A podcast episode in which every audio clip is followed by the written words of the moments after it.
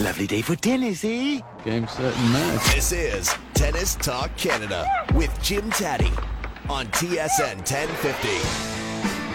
Welcome aboard to Tennis Talk Canada. Jim Tatti with you, Ken Cressina alongside Director of Tennis at the Mayfair Clubs. And coming up in the broadcast today, of course, going to go over the Olympic tennis and uh, Mike McIntyre from Tennis Canada. He's actually the host of at Match, uh, sorry, Matchpoint Canada. The Twitter account is at Matchpoint Can, and his Twitter account is at McIntyre Tennis. He'll be by in the next segment to go over the Olympics as well. We have Gavin Ziv on later on, and he is uh, involved with the National Bank Open, and we've got some things to talk about there. Ken, how are you this morning? I'm doing great, Jim. Thanks. Uh, it is a lovely day for tennis, as long as you get out there and play some outdoor tennis before the rain hits, because they're calling for rain later today. But uh, so much action going on in the world with the Olympics and still some events on the ATP and WTA Tour, and of course our very own National Bank Open just two weeks away. So exciting, uh, exciting times in tennis for sure. Okay, so having audio problems, going to throw to break and come back and correct everything. This is Tennis Talk Canada, TSN 1050. You're listening to Tennis Talk Canada on TSN 1050. Here's Jim Tatti. Welcome back to Tennis Talk Canada. Hopefully, the new Elastic Band will keep us going. Jim Tatti, Ken Cressina with you. Racket Guys is Canada's largest selection of tennis gear at the guaranteed lowest price. Shop online at racketguys.ca or visit their Markham Superstore for expert advice.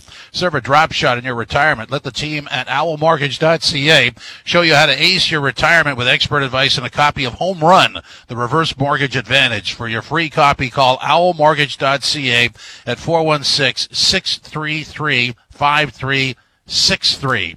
Well, we're back in business now. So uh, we've got the the Olympic tennis to to deal with. Kenny and uh, Leylah Annie Fernandez one in three sets to open it off. So that's a great start.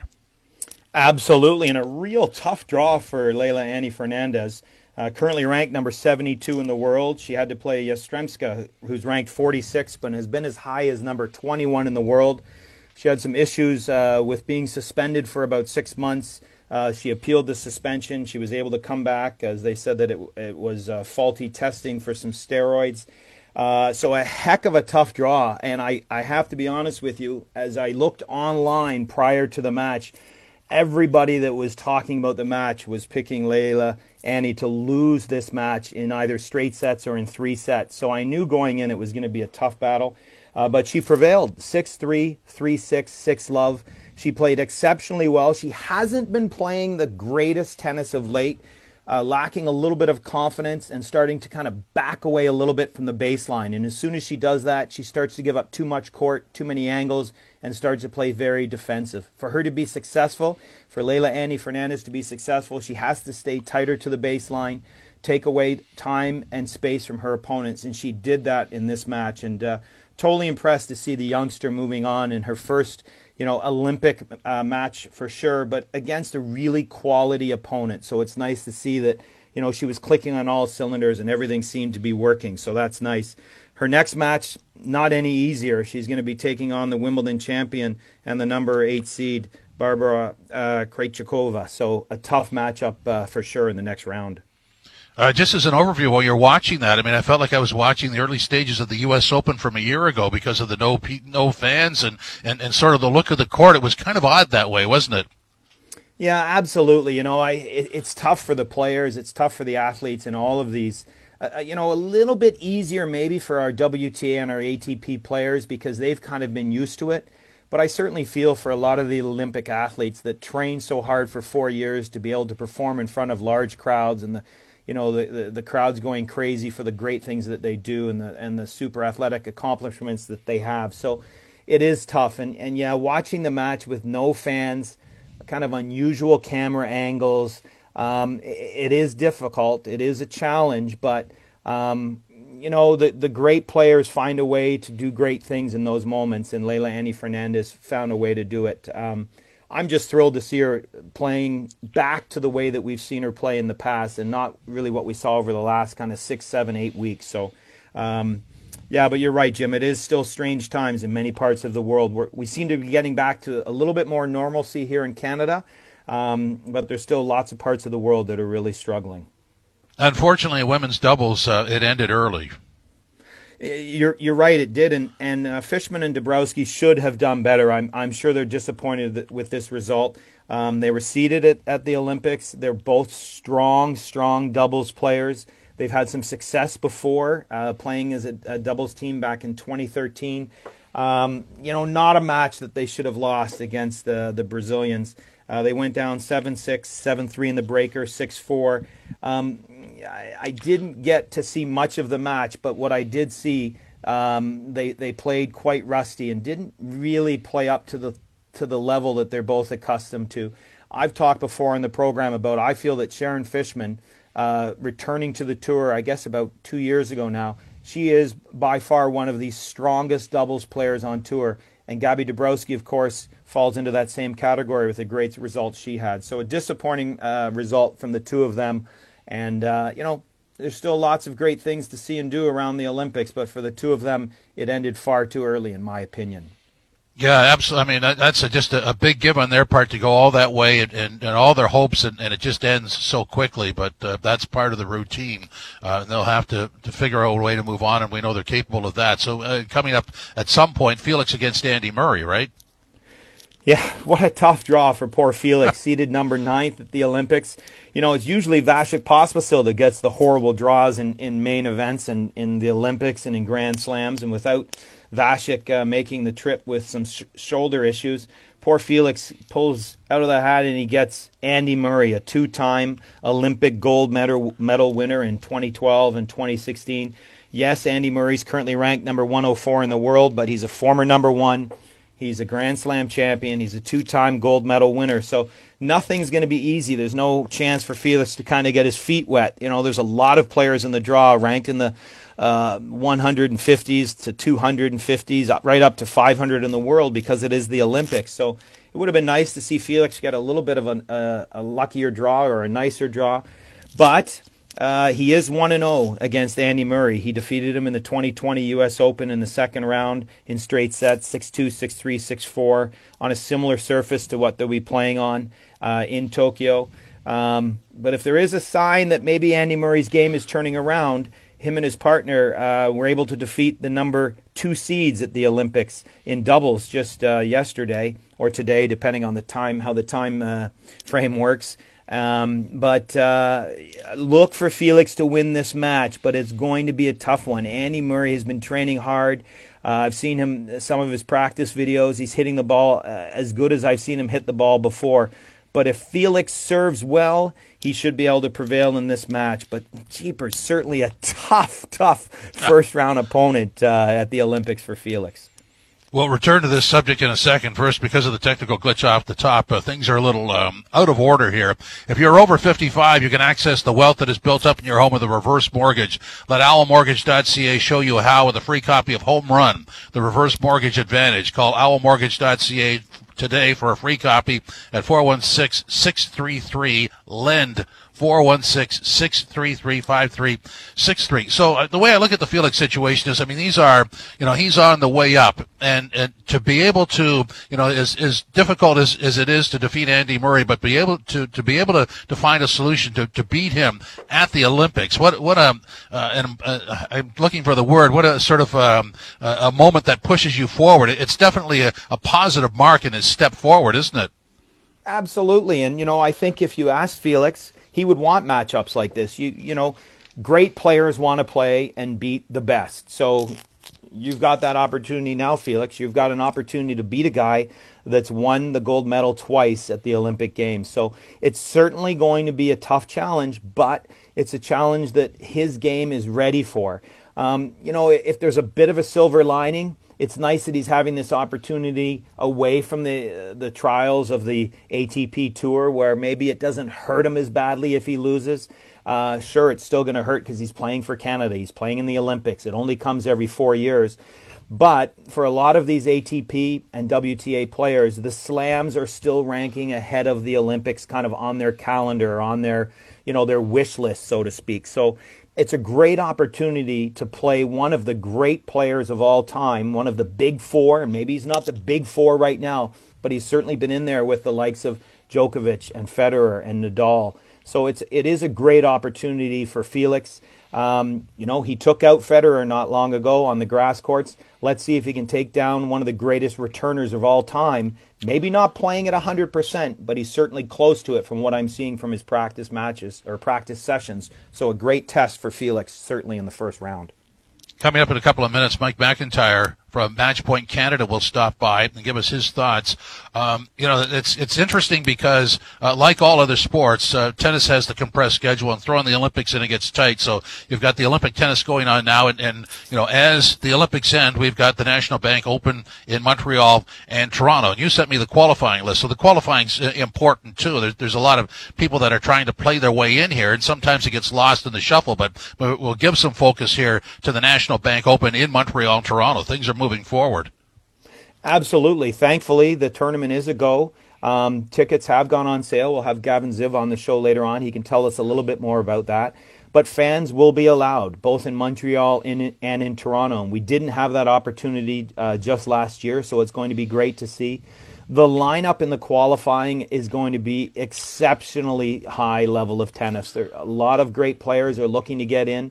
They're hopeful that the odd player will drop out as it stood just a couple days ago. Nick Kyrgios was the number one seed in the qualifying for Toronto. Of course, a couple players have pulled out due to injury and, and a few other um, obstacles in the way. So Nick Kyrgios will now be into the main draw.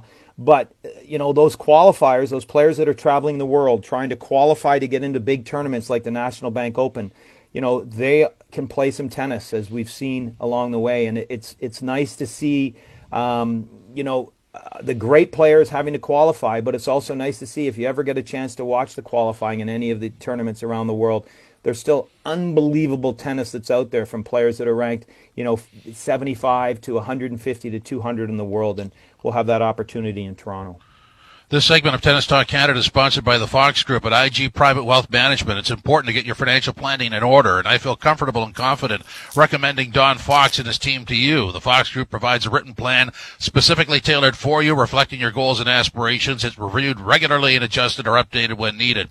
The planning process begins with you in mind. The Fox Group, inspiring clients to achieve true wealth. You can contact the Fox Group at their website, donfox.net, or follow on Twitter at Fox Group PWM. Let's bring in Mike McIntyre now. He's the host of Matchpoint Canada, the official podcast of Tennis Canada at McIntyre Tennis at Matchpoint Can are the Twitter accounts. Mike, welcome. How are you today?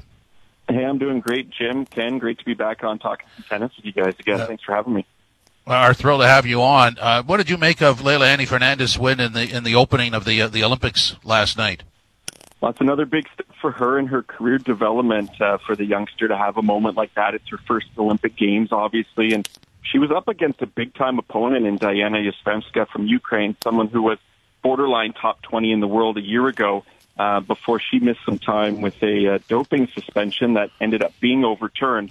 So she's just coming back to the, the tournament uh, scene and probably shaking off some rust, which worked out well for Leylah Annie. And uh, to get that win, to get that experience was fantastic. I spoke with the youngster just a couple weeks ago at Wimbledon, and she was so excited when she was named to the Canadian Olympic team and uh, and ready to go. And and she's a player that could surprise in a in a tournament like this. Um, a player that not many people have maybe played as many times because of her inexperience, but someone who takes the game very very seriously and is is super focused. So it was great to see her get that first win, and we'll see if she can uh, keep it going here. Uh, Mike, we were just talking as you uh, probably were on hold to join us about Felix and you know the tough draw that he has taking on Andy Murray. What do you think of Felix's chances as he steps onto the court? I believe at 10 o'clock tonight uh, against uh, two-time gold medal winner Andy Murray. Yeah, I see it as a fantastic opportunity for Felix to be perfectly honest. And, and although Andy Murray is the two-time reigning gold medal uh, winner at the Olympics, both in 2016 in Rio and 2012 in London on his home turf, I think now is the best time to play him. And, and no offense to Andy Murray, he's one of the legends of the sport. Aside from those gold medals, he's won three Grand Slams, of course, and he's, you know, just a great spokesperson for the game. But I think right now he'll admit that he's not in his physical peak. Uh, he's still struggling since coming back from having that hip surgery, which is a major surgery for an athlete to have to go through. And as we saw at Wimbledon a few weeks ago against Denis Shapovalov, Denis really, you know, took him to uh, took him to task rather easily, I would say.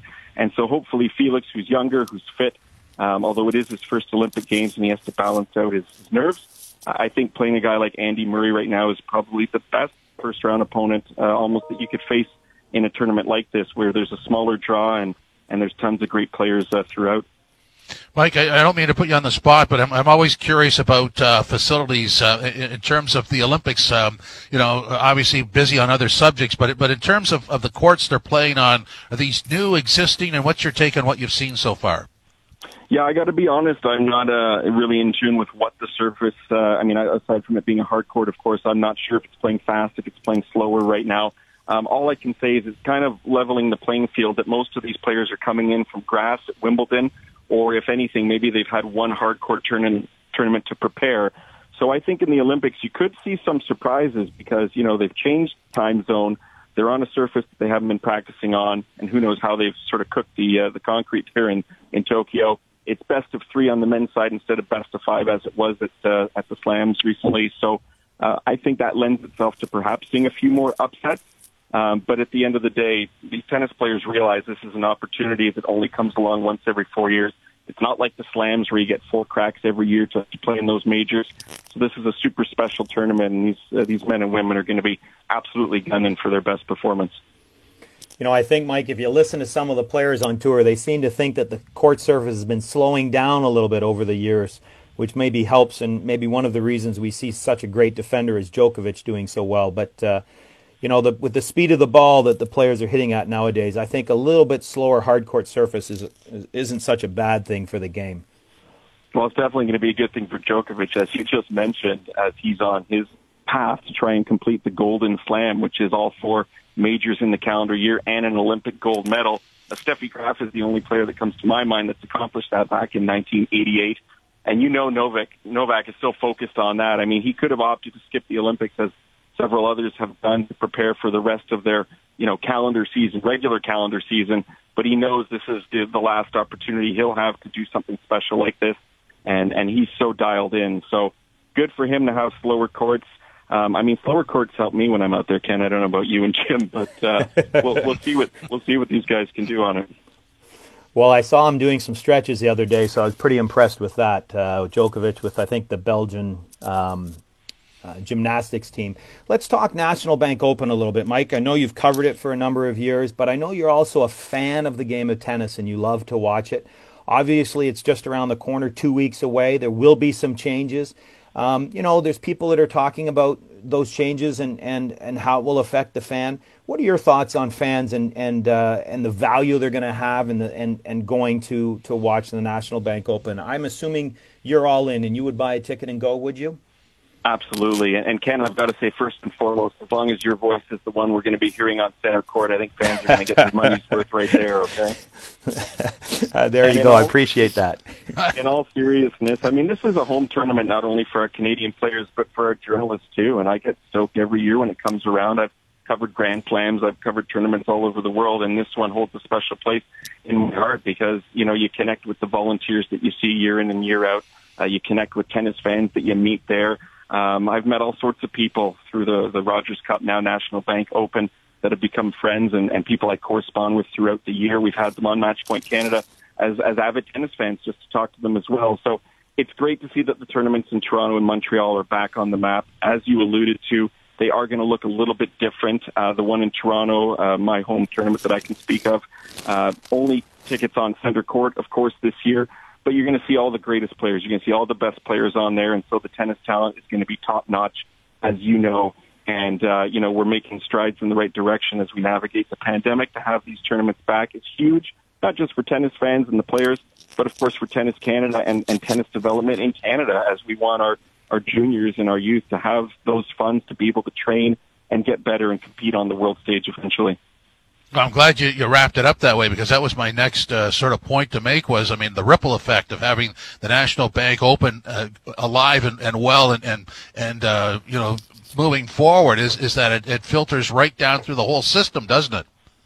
Yeah, and I, don't work for Tennis Canada just as a you know disclaimer, but they did have to lay off about seventy percent of their staff last year in the pandemic, and some of those staff are going to be coaches, uh, physiotherapists, trainers who are there to support these athletes as they're growing and developing. So there's a direct correlation between the tournaments not being able to happen in 2020 and uh, and how that affects our nation as it continues to try and grow and continue to establish itself as a real world player on the tennis scene. I mean, we're known as as hockey players, a hockey nation. We've got the Raptors who won the NBA championship recently, but tennis is in its uh, you know the infancy of its golden age right now. I think we can all agree, both on the men's and women's side. And so, beyond Milos and Genie, there was Denis, Felix, Bianca. Well, there's going to be another wave, hopefully after them. And in order for that to happen, we need the funds to come in from this tournament.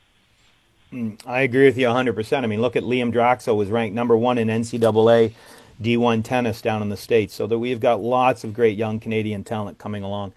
Mike, the entire world, or the entire tennis world, and maybe even a lot of the world, has been talking about whether or not Djokovic can do the Golden Slam. Can he win the gold medal at the Olympics? And then can he go on and, and do what I feel would be the toughest part for him is win the U.S. Open. Do you think, are you in Djokovic's corner with the way he's been playing and, and almost dismantling people with the, with the great defender that he is? Do you think he can do uh, the Golden Slam? It's it's hard to argue against it right now, Ken. Isn't it the way that he's been playing, having the Aussie Open, the French Open, and Wimbledon already, the three majors of 2021 on three different surfaces, and in particular at the French, it was so impressive because he was down by two sets in two of those matches and was able to still come through and, and do it. And, uh, you know, that's Nadal's turf, as we know so well. For, for him to get that was incredible. Now that he's on hard courts, which is his bread and butter, um, you know, my kids call Roger the grass court king and, and Rafa the king of clay, and they call Djokovic the king of the hard courts.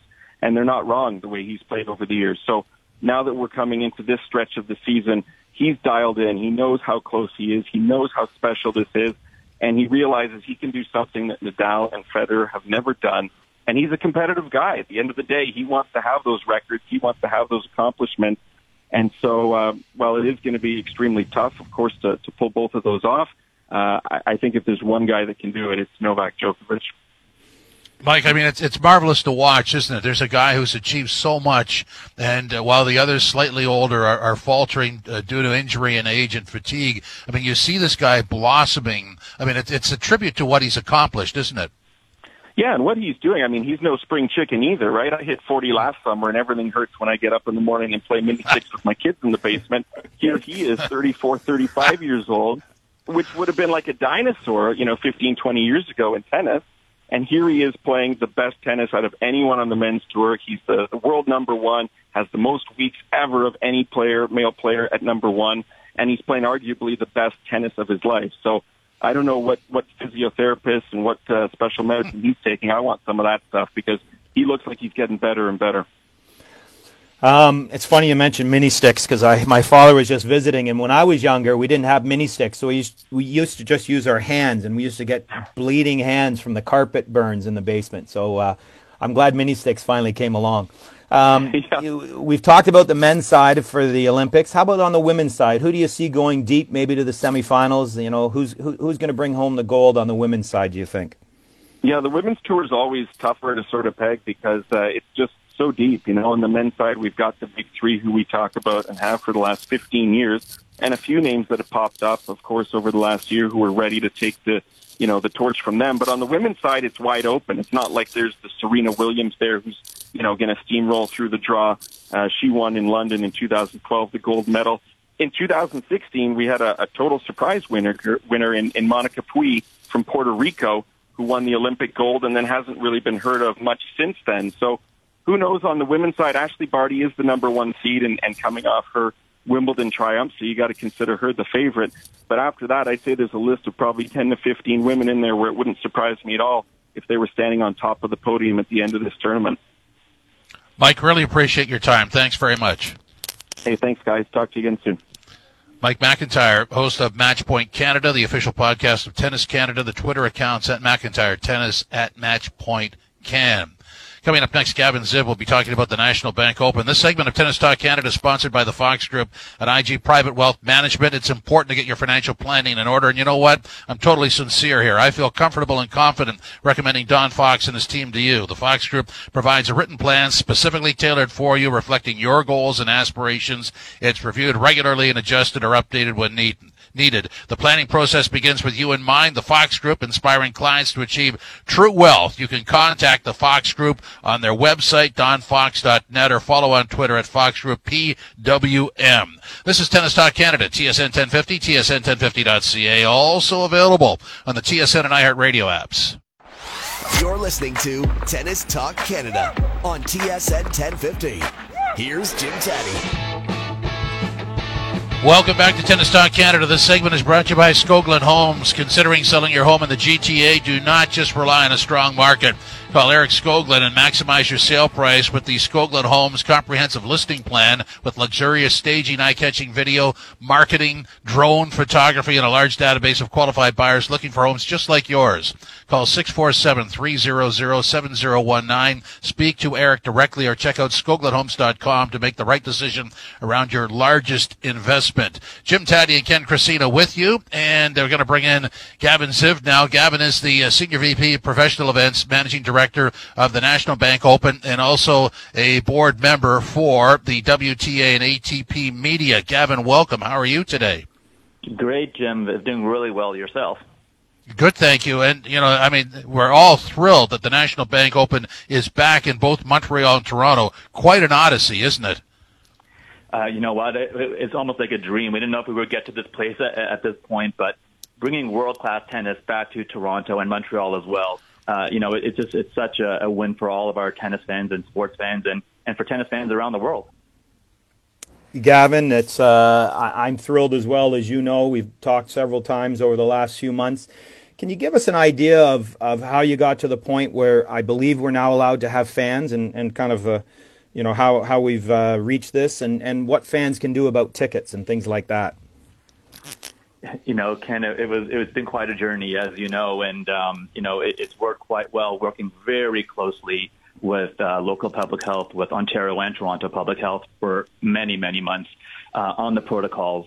Um, and so, you know, we've had all these different plans in place, which, as you know, started off with even looking at options south of the border. Not ideal, but looking at that, but then with the constant communication with government and with the staging plans being now in, in stage three, uh, we got to a point where we went from, you know, keeping the event in Canada, which was the number one goal, um, to a broadcast only event.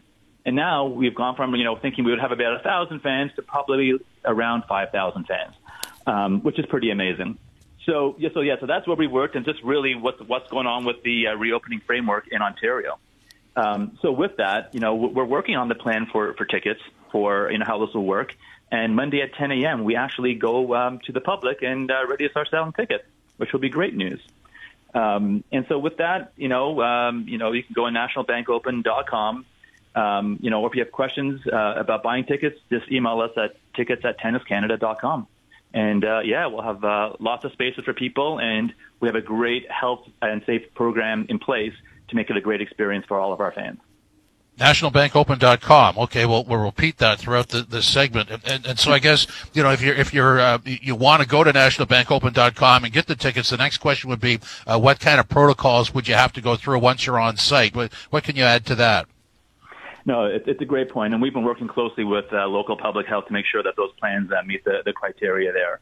So, you know, first with about the 5,000 seats that will be available, we've really constructed them in pods of two or four. Um, and that way, you always have at least two seats between um, you know each group that are on site. Um, everyone will have to you know go down aisles to get to their seats. They won't have to cross over each other because there's dedicated uh, aisles for each um, of those pods, which works quite well. Um, but yes, the, there will be mobile ticketing in place, so it's a bit more fan, fan friendly with regards to e-tickets uh, and the scanning process on site. And then when you're on site, you know, masks will be mandatory. Um, that is something we're working with public health on. Um, except of course if you are eating or drinking at your seat, which is no problem. Um, and but moving around the you know the, the space in the stadium, yes, you will need to wear a mask. Um, and then you know the food and beverage program we put in place, we've made it quite easy through our app. You can just download um, the app and order food and drink to your seats, so you can get away from those long lineups and gathering areas, which is exactly what the you know public health doesn't want um, at these events. But being outdoors is quite safe. Um, we have a great cleaning and disinfecting program in place for all the uh, the sessions. Um, but the one big one for us, unfortunately, is it's for the stadium only this time. Center court is, is where it will be. The actually outside grounds where you have the outside courts and the grandstand, is all part of the bubble for where the players will be, which should be isolated from the general public. So you, you bring up a good point there, Gavin, about a player bubble. You know, we've heard from some players on tour about how the bubble was for the Australian Open, et cetera. What, what's the player bubble going to be like for the players that are coming to town so that, you know, the fans of the game can kind of understand what the players are uh, are going through just to, just to compete in different tournaments around the world? What, what happens here in Toronto for the players?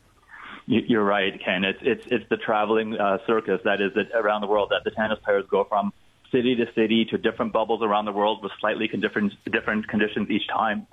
Um, so for us, we work very closely with the federal government, and we have a plan in place where the athletes coming to um, the country go right to the hotel, do their PCR test, make sure that's negative, um, and then they enter into this bubble. So it's really only the one overnight day uh, at the hotel where they um, wait for the results of their test Next day, they enter into this bubble, and really, it's a dedicated hotel, which is only for the players and their coaches, uh, and then the tennis center.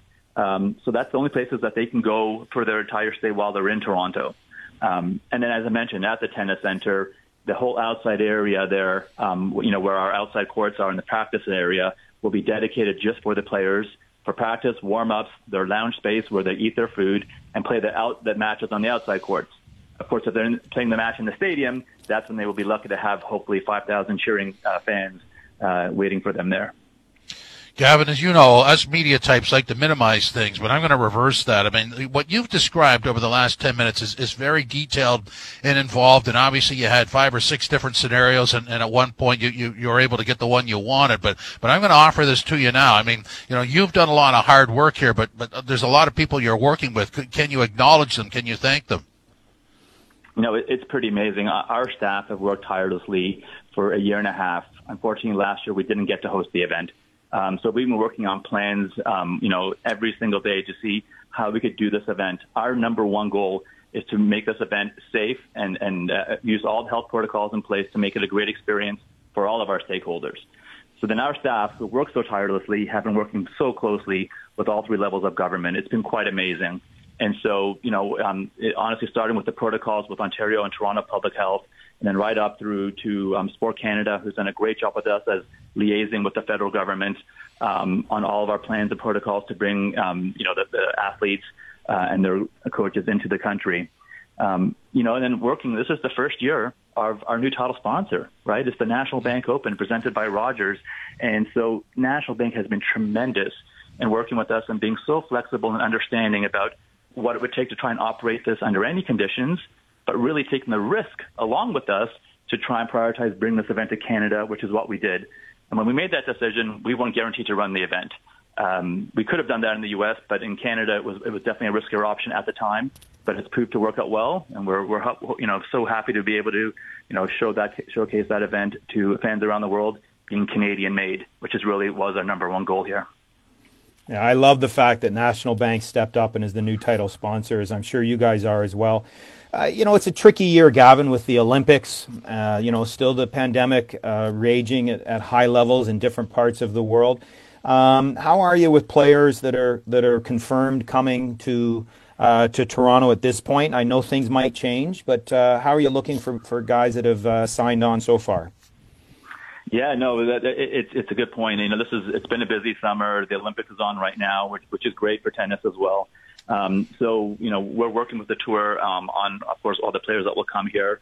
Our tournament director Karl Hale is reaching out to the players and speaking to them individually to make sure we can take care of whatever they need in Canada while they're here. Um, and it looks really good. You know, we're going to have defending champion, uh, a Canadian um, champion Rafa Nadal back to defend his title, both from when he played in Montreal and Toronto the last two times right? And he actually went on to win the U.S. Open both those years. So happy to have him back. But I mean, with the full onslaught of Canadian players now, having Denis and Felix, Milos, and Vasek, who's getting a main draw wild card as well, back in the mix is just amazing. So, you know, we're looking forward to having them back here. But then on top of that, you've got number two player in the world, Medvedev, Tsitsipas, who's done so well here in Toronto. He'll be back, uh, along with number five in the world, Zverev. Um, we did hear from Novak yesterday. Unfortunately, he's not going to make the trip. He, of course, did so well at Wimbledon and now trying to get that gold medal and that elusive potential golden slam this year. Um, so he, he is, has withdrawn as of yesterday. Um, but hopefully everyone else is, is uh, healthy and uh, have them back at the event. Well, that's fantastic. Now, I, I know, um, you know, you and I have been around the game for an awful long time. Uh, I will mention me a little longer because I'm more gray in the tooth. But what, what, have these young players meant to Tennis Canada, um, both pre-pandemic and during the pandemic? You know, Felix and Denis and Milos, Bianca, Leylah, and, and you know, Rebecca Marino.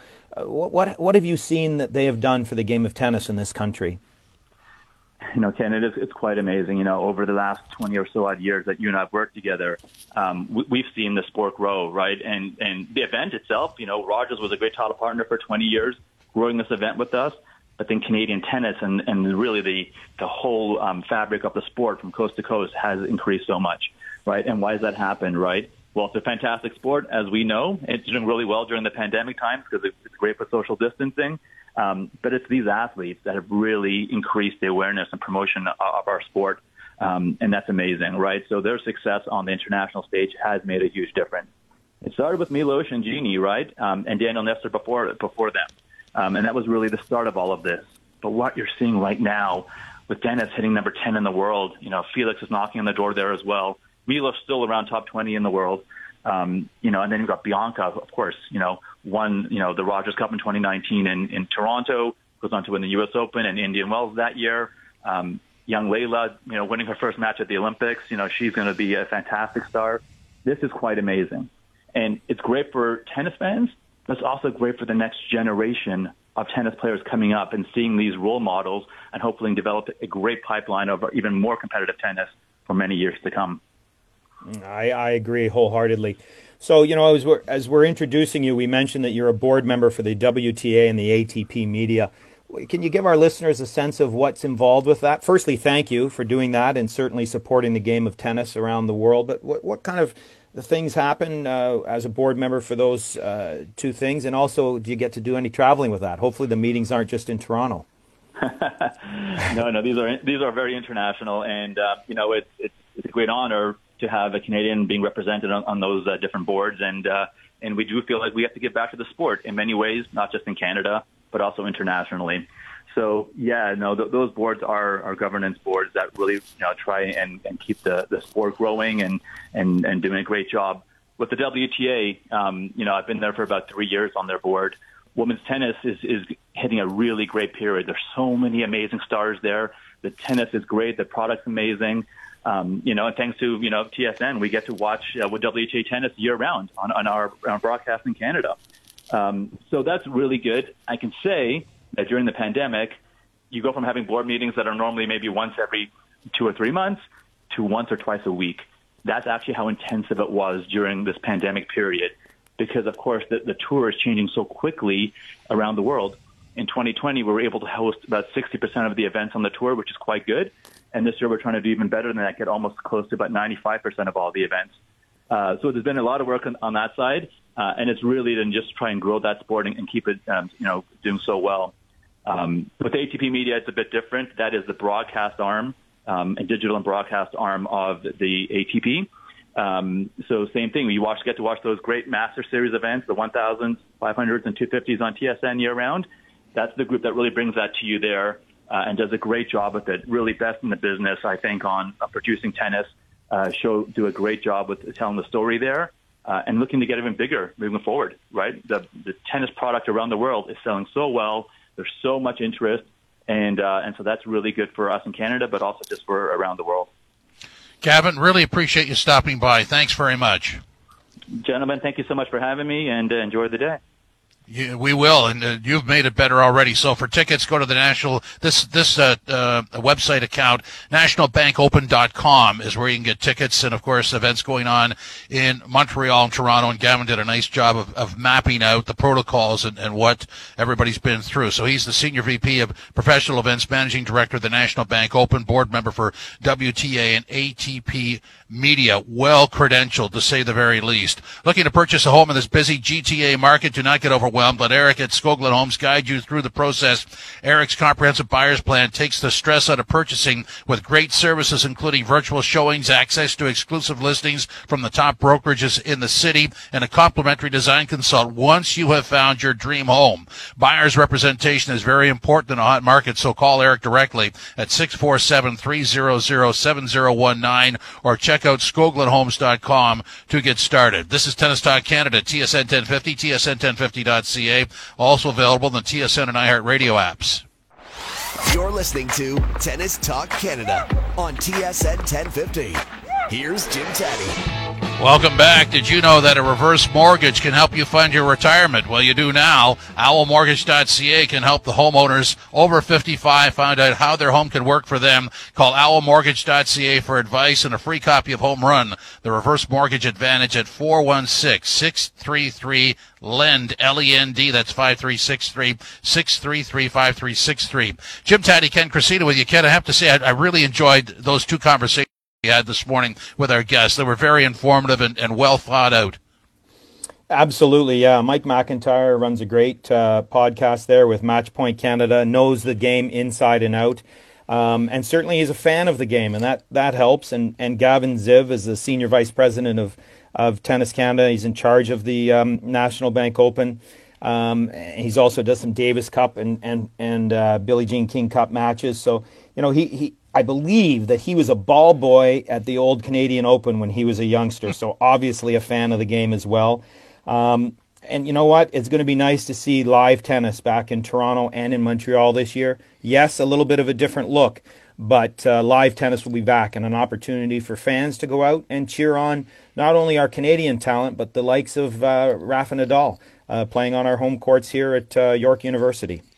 Just going to get this in so we don't get squeezed out by time. If you're 55 and retirement planning is on your horizon, you should read Home Run, the reverse mortgage advantage. It gives you advice that you will need to make sound decisions about your future. Call owlmortgage.ca to get your free copy today at 416 633 six three. Uh, you know, when Gavin was talking, it's funny you said the Canadian Open because I was thinking way back to the early days, and I'm talking, uh, you know, early '80s uh, when you would simply go there to see everybody else from around the world, and now you're going to see that, but you're also going to see the great Canadian stars. Nice transition.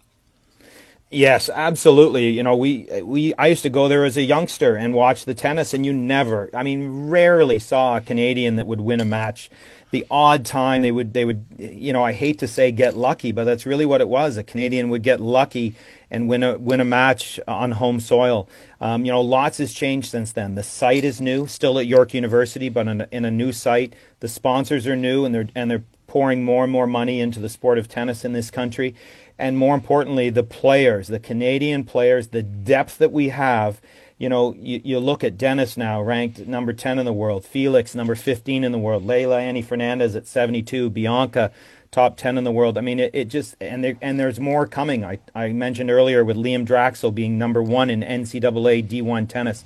You know, Canada is on the map. And when you hear John McEnroe say, boy, I wish that Felix and Denis were Americans because we don't have anything like that in yeah. the USA right now, we've done well. Yeah, I've got about 30 seconds to do this. Uh, tough week for Denis. Yeah, it wasn't a great match. I, I tell you, whoever made the decision to leave, you know, to go from Wimbledon back to play clay court tennis, uh, not a not a smart move in my opinion. He should have gone straight to hard courts. It's a tough loss and one that's going to sting for a while. That's for sure. Okay, well, uh, actually, you did that so fast that we've got 20 seconds now. So the week ahead, obviously tonight, uh, uh, looking forward to what Felix can do against Andy Murray. Yeah, look for Felix to win. It's going to be a tough match. I mean, when do you get an opportunity to play a guy that's got two gold medals in singles? But I think Felix is going to win the first set close, maybe 7 5, 7 6, and then one break in the second, either 6 3 or 6 4. A great opportunity for Felix, but look for Felix to win in straight sets against Andy Murray. Thanks for joining us on Tennis Talk Canada.